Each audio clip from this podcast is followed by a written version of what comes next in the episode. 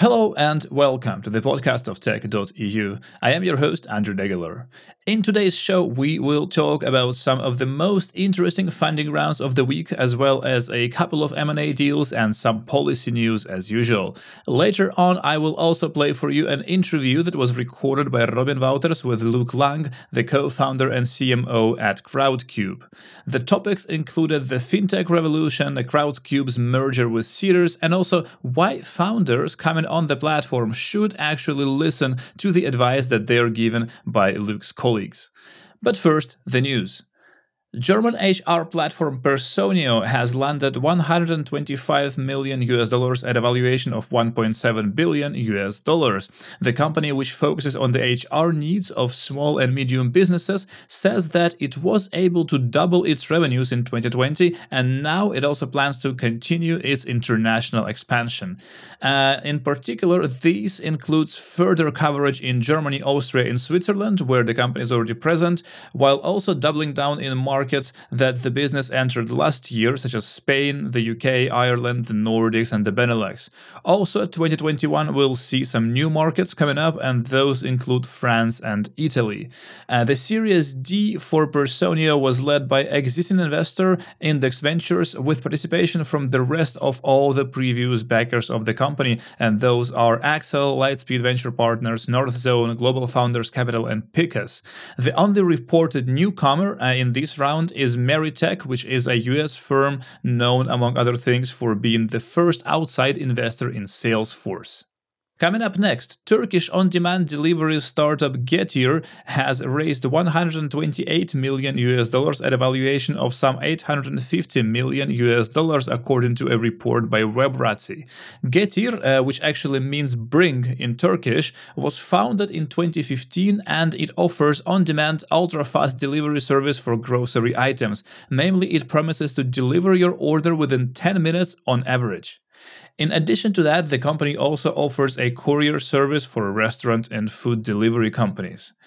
And another big round from London, a payment startup PPRO, which is uh, spelled in all caps, has raised 180 million US dollars at a valuation north of 1 billion US dollars. PPRO has developed a payment platform that allows marketplaces, payment providers, and other e-commerce outlets to easily take and make localized payments. And when we talk about localized payments, it doesn't only mean local currencies, but also all sorts of payment systems that are preferred by customers in different geographies. The list of companies that are using the services of PPRO includes some really big players, uh, the likes of PayPal and Citi and MasterCard payment gateway services and Mollie and WorldPay. Next up, Spanish-born international tech school IronHack has secured 20 million US dollars in a Series B funding round. This one was led by Lumos Capital with participation from Endeavor's Catalyst Fund, as well as prior backers such as Brighteye and Creus. IronHack has campuses in nine cities across the US, Europe, and Latin America. The startup currently offers what it calls intensive bootcamp and immersive courses in web development, UX and UI design, data analytics, and cybersecurity, among others.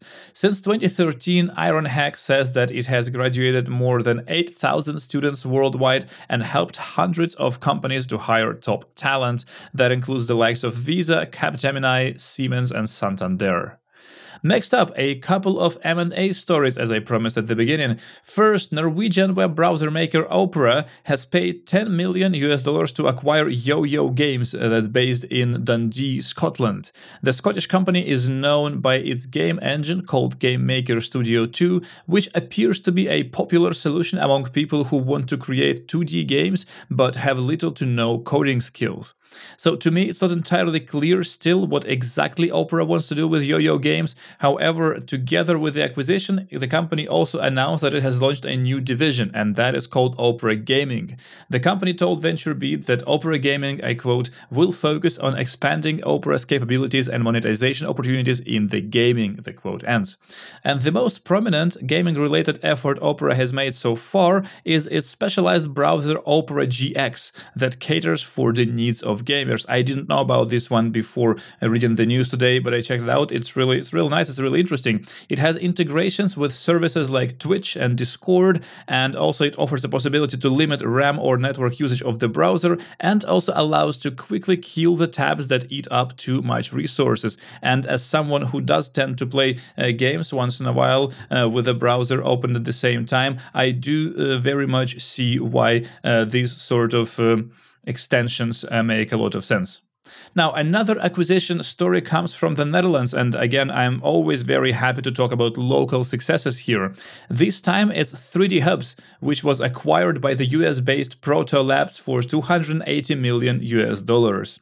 The deal consists of 130 million dollars in cash and 150 million in stock. An additional $50 million is also payable subject to performance based targets over two years after close, split evenly in cash and stock. So 3D Hubs is an online platform that provides on-demand access to a network of approximately 240 manufacturing partners around the world.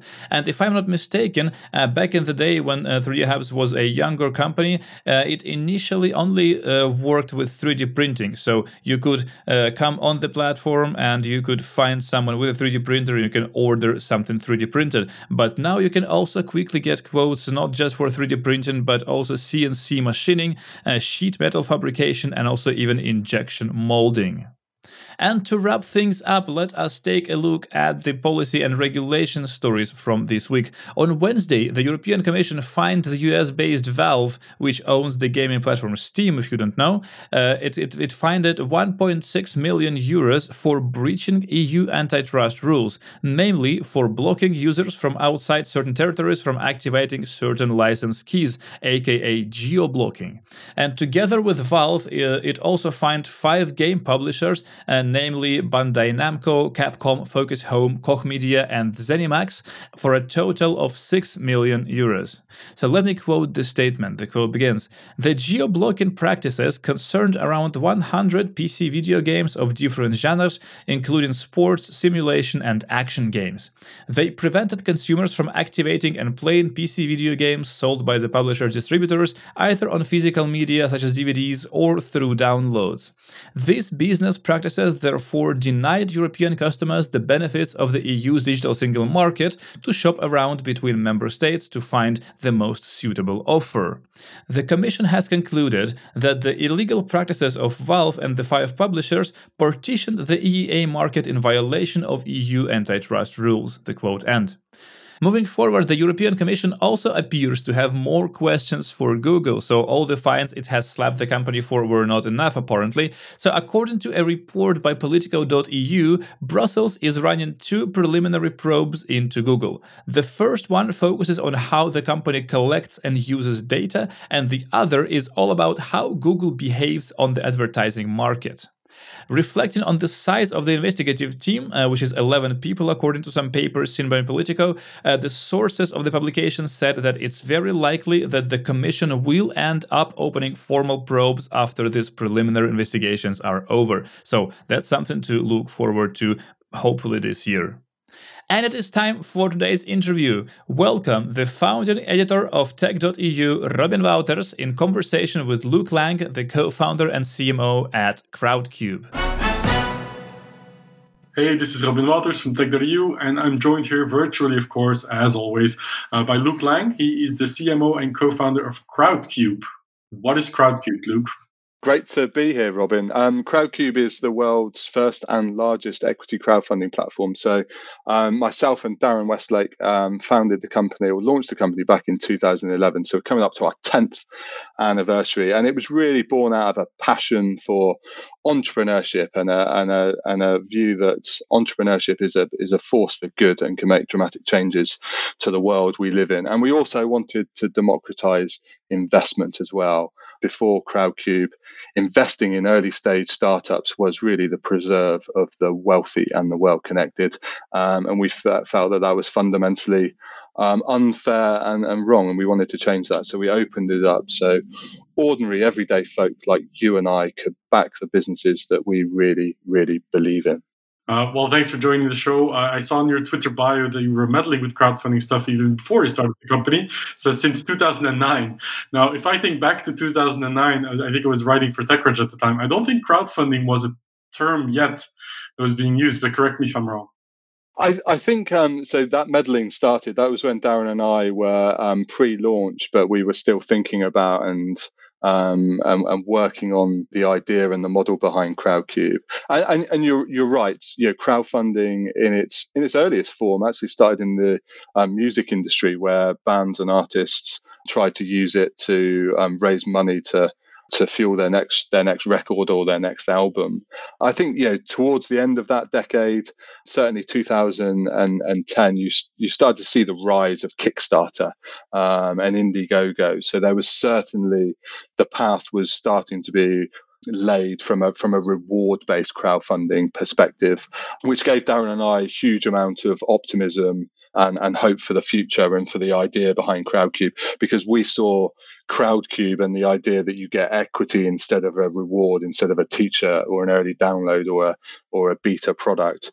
We saw equity as that that natural evolution, that na- next big step that you know people should be owning a slice of the the company that they that they invest in and they back, and be benefiting from when those companies go on to become unicorns. And you know we're delighted that we've had a um, a handful of unicorns that have raised on the platform um, over the years. The challenger banks Monzo and Revolut and and, and also the craft brewer um, BrewDog. Yeah, great. Uh, well, fun fact you mentioned Kickstarter, and I mentioned that I was working for TechCrunch at the time. I actually covered the launch of Kickstarter on TechCrunch back in the day, and I remember not being all too impressed with the model. I, I, could never like it's sort of like Airbnb. Like the first time you say like you're gonna let strangers stay in your house, it sounds kind of weird. When you say we're gonna let anyone basically invest in companies and they'll get equity in return, it sounded a bit nuts to me at the time. I remember, um, but but it was also because there was no I'm guessing there was no regulatory environment that sort of welcomed that and then and and opened the the opportunities for companies like yours to to come to fruition. It was more sort of the companies came and then the regulation came, if I remember correctly. I, th- I, think the, the point is is that um, fundraising for, for from an entrepreneur's perspective back in you know, from from the turn of the millennium and, and up until 2010 was really really challenging right? Post economic crash particularly in 2007 2008 um, not just here in the UK but around Europe and around the rest of the world um, it was harder than ever to raise um, startup early stage funding, and we saw that as a fundamentally was yeah, hindering the, the growth and the potential that entrepreneurs were able to to to to, to make to, to the economy and to society at, at large. Um, and we wanted to be able to, to to change that. You know, at that time, you know, angel investing was know their their finances have been hit hard from the economic crash. VC finance was was in a bit of a bit of a dip as well, and grant funding for startups had had been absolutely crushed by certainly the UK government. But I suspect that that was mirrored across the world. So so there was a really a dearth of funding back then, um, and and crowd you know Crowdcube stepped in and and really came to the rescue of a lot of um, startup early stage businesses back then. And since then, you know, it has gone from strength to strength. You know, this year is looking like, well, despite COVID, we funded more businesses um, and they've raised more money from more investors than any other year in Crowdcube's history. Which, when you give the given the context of what happened last year and the challenges that entrepreneurs faced, that is truly remarkable. And, and that is testament to the grit, tenacity, determination, passion, and ambition of those of those entrepreneurs, you know, whether they be in the UK or in Europe, where we've seen huge, huge growth.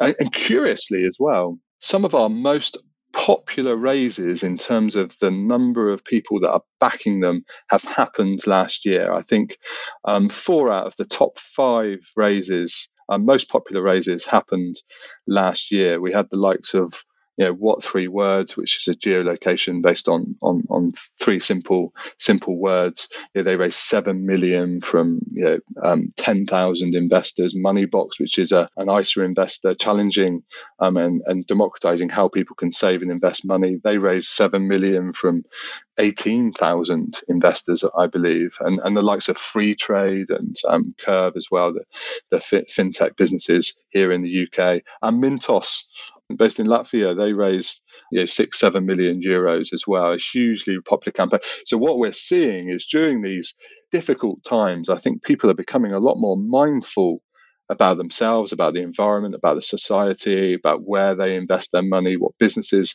that they buy from. So people are becoming a lot more conscious in in how they consume and what they buy, but also they're becoming more conscious in where and how they invest, and they like to see an impact for sure. And I'm proud to say that the you know the vast majority of businesses that we work with are having some impact without without a doubt. Yeah, Great. Well, that paints a really good picture of the present and I think also the future for Crowdcube. Uh, but th- let's maybe go back to the, the past when in the early days of Crowdcube when you started. What, what are some of the, the major hurdles that you had to overcome to get to the point where you are today? I mean, there was there were some very very basic things from an entrepreneur point of view know the notion of putting your idea your business plan your financials on a public in, in the public domain on a website where anyone including your competitors could could look at them and download them. Yeah that was that was tricky without without a doubt. That took us a number of years to really convince entrepreneurs that it's yeah I, ideas are, are important but it's it's mostly down to execution and you know your business better than anyone. Um, and you need to have that trust and confidence and to some degree arrogance that you're going to be able able to execute your idea better than anyone else. So that was definitely a challenge. Um, equally, you know, you're convincing people to back and invest in, you know, high risk startup early stage businesses. Yeah, that it's not always the obvious place where you want to be making your investment. So so there's an education around you know investments more broadly in your your wider portfolio that maybe includes stocks and shares pension you know your your property and how crowdfunding crowdcube and and uh, early stage equity can actually be the the more exciting end of your investment scale the ones where you can really immerse yourself in the business and understand um, and feel part of that company's journey. Kind of go on that journey with the entrepreneur and um, and and the rest of the team. Um, so, so that was a, a, a, major, major obstacle, and I think we saw a pivotal moment where we really realised that actually the communities that are already you know customers of these businesses and brands is where it all starts with a crowdfunding campaign and and done well you can engage your community and your customer base in a really profound way and we've really unpa- unpacked that at crowdcube in, in in the last few years where certainly in the early days businesses were coming to us primarily it was all about raising capital raising funding, raising money so that they could then, you know, invest in their product, their team, their idea. Yeah, in, in recent years, we've really un, understood the softer benefits, the the more intangible benefits of a crowdfunding raise in terms of engaging your community, your customers, turning them into shareholders, what that can mean for your brand, what that can mean for your product and your bottom line in terms of engagement, advocacy, retention, loyalty. And yeah, there's lots of evidence from the likes of Monzo and from Freetrade and Curve and, and, and, and the others where we see dramatic increases in, in engagement levels, in usage of, of products, in um, know, revenue from those um, users, so lifetime value goes up. And crucially, they're more likely to spread the word and tell their friends as well. You know, sometimes three, four, five hundred percent more likely to tell their friends. Which from a from a business from a, an early stage businesses that's trying to leap across that that chasm and go from a you know very early stage innovator to to to a you know, mass adoption. You're getting those brand advocates that really spread the word for you can be extremely extremely powerful um, so we've really started to unpick those those benefits in recent times. But I, I should say as well, yeah, regulation was a challenge early on, and crowdfunding in the UK didn't carve out its own bespoke regulations dedicated in, to, to crowdfunding until 2014. And I think that was a pivotal moment in the UK where the broader funding landscape accepted crowdfunding as a as a as a genuine source of, of finance. Yeah, we got investment from Balderton Capital the same year, which helped to, to validate what we were doing and the mission that we were on. And it helped to inspire trust in entrepreneurs and investors as well.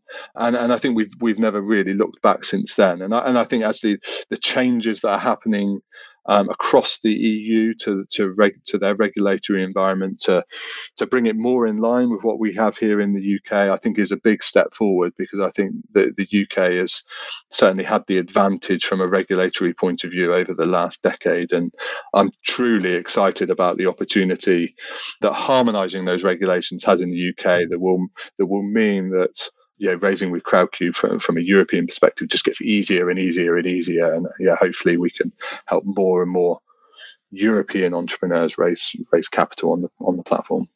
That was actually going to be my next question, so that's, that's pretty there you Thank, thank you. Uh, but in October 2020, uh, they uh, the European Commission announced uh, new rules uh, for crowdfunding, um, which, as you say, um, is, is you know meant to harmonize uh, these rules across across the board in the region.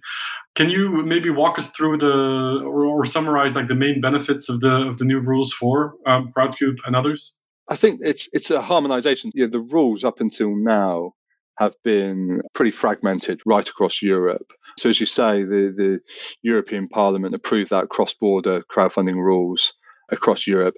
And, and although they're not going to apply until this year, I think I think what they do is make sure that um, similar to what we have in the UK, to ensure that people will understand the risks of early stage in, investing and understand how you present in an opportunity and to some degree the due diligence that's required on those pieces. So it's a, it's a key piece, piece of that that jigsaw that, that slots t- t- together.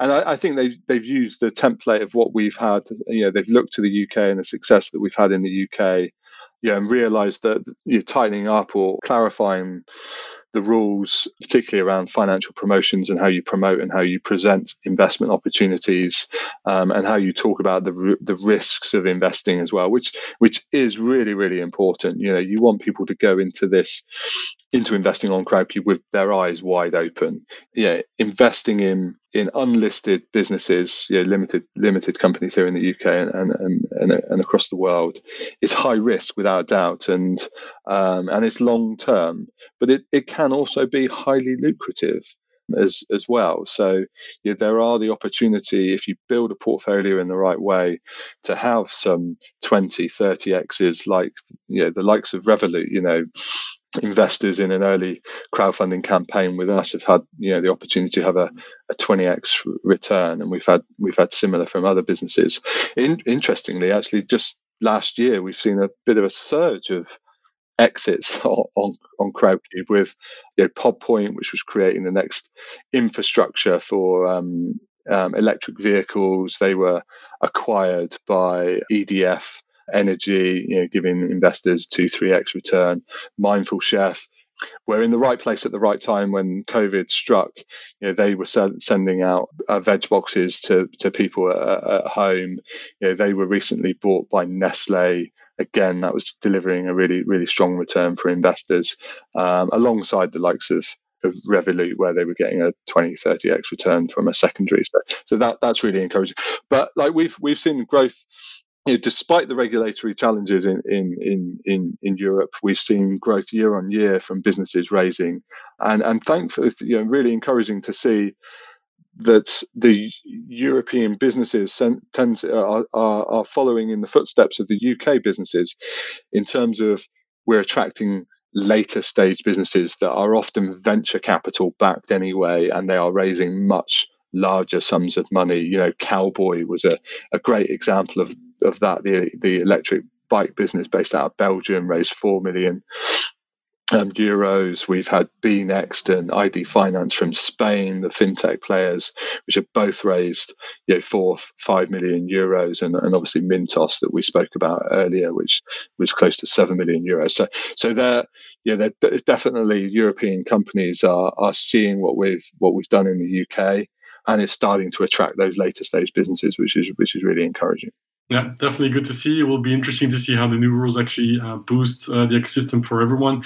Um, and, and, of course, in large part, thanks to the work of the European crowdfunding network, I would say, uh, which is a tremendous job in, yeah, in leading.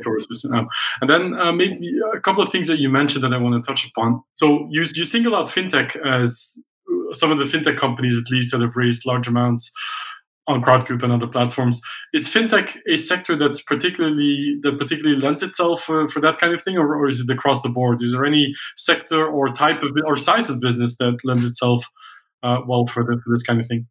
So fin- fintech's our biggest sector by amount raised and number of investors, people that have backed them. Now, I think it lends um, itself to crowdfunding in, in a number of ways. I think following the financial crisis of 2007, 2008, yeah, that gave rise to a fintech rev- rev- revolution, um, which started with alternative finance, with the likes of Crowdcube and um, and Funding Circle and, and, and, the like here in the UK, but has yeah has moved on a pace to um, yeah to, to to touch all areas of financial services, and I think that that for me was born out of um, yeah, these businesses started out because there was a deep mistrust of traditional financial services. There was a deep dislike of the banking sector. So there was a lot of animosity against traditional players in that market. And when these bright entrepreneurs with their you know new ideas and new thinking and were pushing at the edges and disrupt, disrupting the status quo, people liked what they saw. And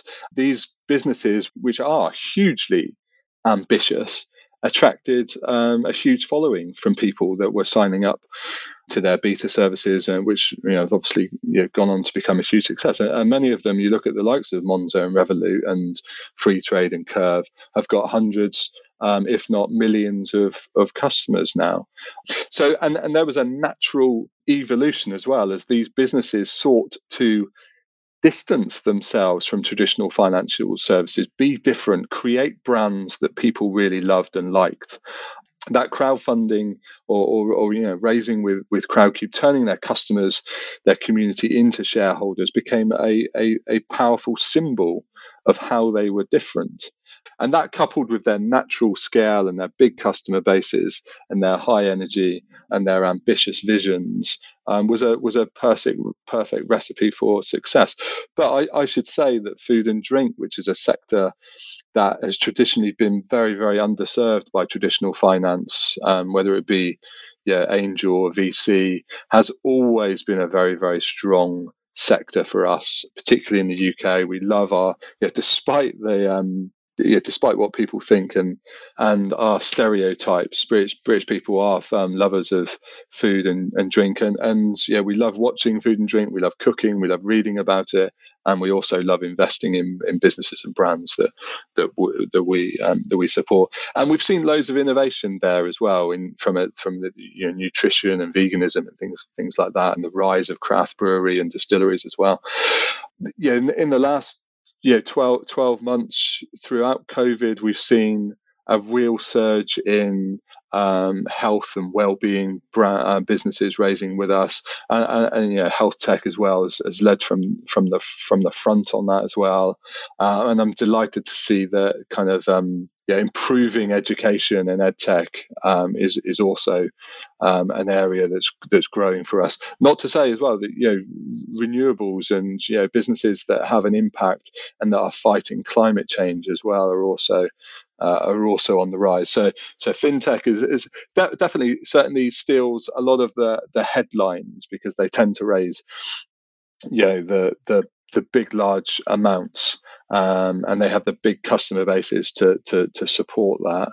Um, and our customer and our membership as well is you know, very very keen to back and support fintech businesses. But you know, we we did some research last year and we saw and we, and we found that you know, last year now more than ever 90% of our businesses now more than ever it's important to back and support businesses that they believe in that have a purpose that are trying to make a difference to the world so like i said right at the beginning yeah, these these conscious consumers are evolving, are changing into conscious investors, and they're applying their morals and their values from from how they're um, spending their money and where they spend their money on in the in the in the products and services that they buy is trans is, is transferring to their investment strategies. Yeah. Maybe you can answer this question I, I've had for a long time. When people make investments on Crowdcube and other equity crowdfunding platforms do they typically do it out of a financially driven you know i want to return on this investment is it to support the business is it somewhere in between uh, because speaking of making headlines you talked about some of the exits that we've seen but that's always been sort of the, the biggest criticism of equity crowdfunding that the exits have at, at, at least like if you look at, at the decade um, the past decade have been very few and far between, right? There, there haven't been a lot. There have been some some big ones and some really uh, ones that have made the news. But there's also a long tail of investments that sort of never never generate a return for these investors. But I'm yeah. wondering, like, how where, where do people come in usually? Well, any research that we've ever done in the past, you know, financial returns is always at the, the, the top of people's minds. You know, they're investing in an idea that they believe in and there's a market opportunity there and they definitely believe that the team are the right people to to be executing that that campaign so don't get me wrong i don't think that this isn't a, a philanthropic you know selfless you know, donation to a company. People are without a doubt doing it because they believe, anticipate, want to see, believe that, that, that this company can can expand, grow, scale, um, fulfill their ambitions and deliver a, a, a financial return. Um, I think that is that is definitely dovetailed with a a more emotive rationale and reason for, reason for investing. And you know, we're certainly seeing in traditional investment, seeing a massive growth in ESG, kind of that environmental, social, and governance in investing which is which is set to rise to 50% of all capital by 2025. There's a massive transfer um, of wealth from baby boomer, boomers or from millennials that are going to inherit you know, billions from from baby baby boomers, and those millennials tend to have that more conscious, you know, they, they, they tend to be um, um, more drawn to ethical you know, impact in business businesses with a with a social and environmental impact yeah, there, there have been you know over 50 million has been returned or investors you know 36,000 investors have had the opportunity to to realize over 50 million pounds worth of investment through through crowdcube so it's by any means not a small amount as i said we're starting to see um, a real um, uptick in those exits as well, with the likes of Mindful Chef, Pod Point from last year alone, um, not to mention um, Feeder and a few and a few others in there. So that's that's that's definitely um, encouraging. On, on, the flip side, you know, I've talked about the risks of investing. You know, it's it's an inevitable fact that some of these businesses aren't gonna gonna work out. I think what we've seen so far collectively over over all of the years combined around 15% of businesses you know, where it hasn't hasn't worked out which is disappointing it's, dev- it's devastating you know there's you know entrepreneurs have thrown their all their energies into into making those businesses work but sometimes it doesn't but you know you know you look at that and some some stats certainly here here in the UK the office of national statistics suggests that 50% of all startups fail. So you know you, depending on how you're looking at it yeah maybe some of these businesses are bucking bucking the trends there. And we're doing all everything we can to to help and support these businesses as well. So you know our role at Crowdcube doesn't just end with the fundraise. Yeah, we've our mission, our purpose in life is to fuel the next generation of businesses so they can go on and leave their mark on the world. The term fuel is very deliberate, it's not fund. And yeah, we've got a team of people that help and support the businesses post funding to introduce them to our broad partnership of our network of partners that include the likes of Slack and Amazon and and, um, and Stripe, sorry, to help their businesses grow, thrive, and and and, and scale. So and, and help them support support them for um, follow-on rounds of investment and yeah, when there's certain you know corporate governments that, that, that, that needs to happen, we're on hand to help and support them. Yeah, you, you mentioned quite correctly that you, as a platform, you have a responsibility to warn investors of the risk uh, if they get involved in, in, in investing in equity. Um, but but I'm left wondering what are some of the education that you need to do to the business that are actually you know wanting to raise on your platform? What are some of the, the misconceptions or misunderstandings or, or, or mistakes that companies make when they when they do this kind of thing? Well, in terms of of just in running an effective campaign, you mean, or just yeah. more broadly about having lots of share, shareholders? I guess it's too. No, no, no. Specifically uh, with regards to starting a crowdfunding campaign. So I, I, I guess I've I've been asked that a number of times over the last decade what my advice is to entrepreneurs. Uh, and it's changed and morphed over the years, but I've sort of in, in recent times settled on my best piece of advice to you is just to, if you're an entrepreneur looking to raise with Crowdcube, is just to listen to, to my team. Yeah, they are experts at Crowdcube. We've funded more businesses, raised more capital, and have more investors than any other platform anywhere in the world. They know how to do it. They know what works, and they're on hand to mentor, support, and coach you through that process. So yeah, we have um, a very well refined playbook of how to you know raise you know to, to maximize your your fundraising potential and and uh, you know often you know sometimes entrepreneurs can can feel or think that they know best and you know my experience over the years it's the ones that listen um, and the ones that follow the advice that are the ones that tend to do better. And certainly that with within terms of warming up your community positioning it in the right way. Um, yeah, I think we've made great strides as well in terms of changing businesses' perceptions, changing the, the perception of the founder around to the value of raising money beyond just the capital and the importance of engaging your customers, engaging your shareholders, updating them with progress, because actually that can be a powerful driver for growth, for revenue for your business if you do it right, um, and you treat your share, your new shareholders in the right way. Because yeah, if you keep them up to date with the progress, they'll be more sympathetic when things aren't going right, which are that yeah, that's happened to a lot of businesses in the last twelve months or so, and they'll be more likely to follow and support you in follow-on rounds of investment. They'll be more likely to to, to talk about you and to use your product um, and share that product with their with their friends and family. So so sort of opening the the business's idea to the potential of how they position their crowd and, and really rethinking that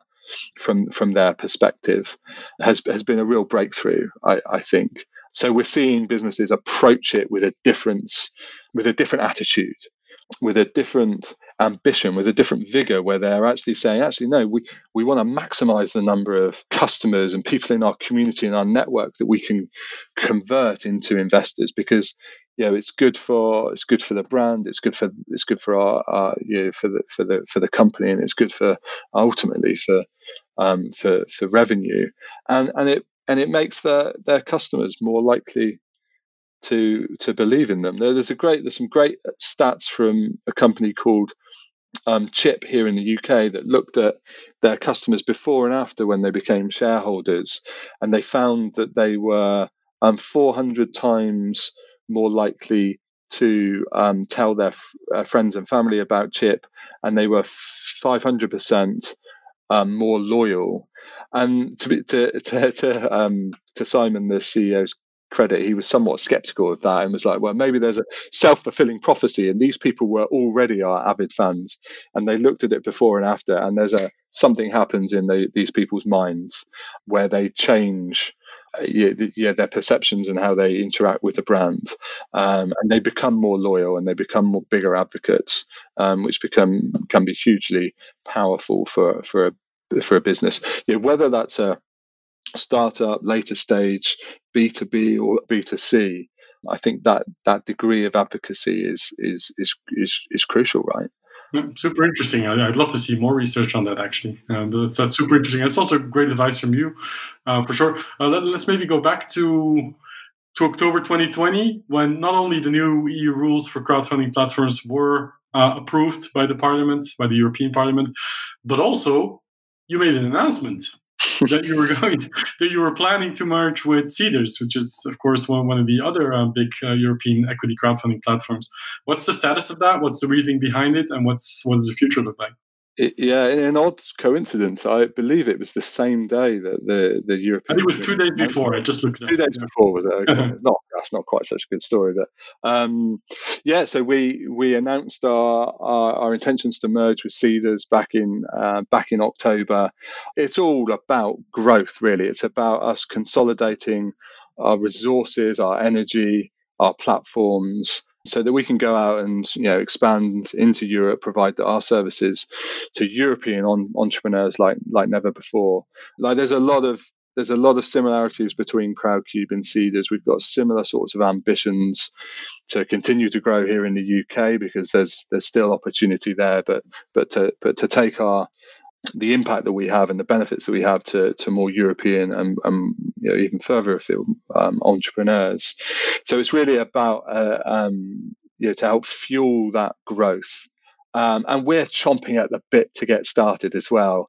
But it's currently with the Competitions and Markets Authority here in the UK that are that are um, that are looking into it.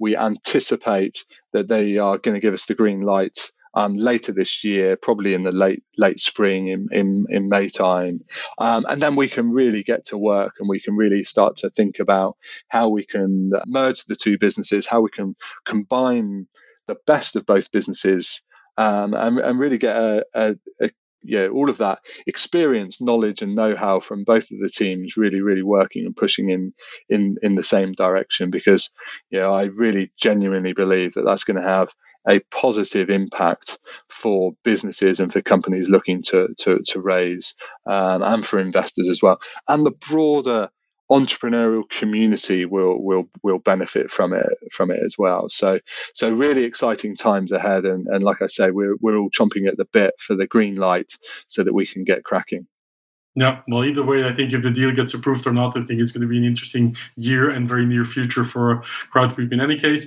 Uh, thank you so much for laying it all out for us. Uh, 35 minutes, I think that's one of the longest interviews I've ever done for the podcast, but not a minute wasted. So it was super interesting. Uh, Luke, thank you so much for your time and best of luck with Crowdcube. Thank you very much, Robin. It's been a pleasure. And this is a wrap for today. Thank you so much for listening. Before we part ways for another week, I do have a question for you. Do you like the show? If you do, do us a favor and tell someone you know about this podcast. This is how we can keep growing and getting better at bringing you all the most interesting and important voices from the European tech ecosystem. Thank you so much. Now, if you need more Tech EU goodness in your life, follow our updates on Twitter at tech underscore EU and or follow myself at a Degeler.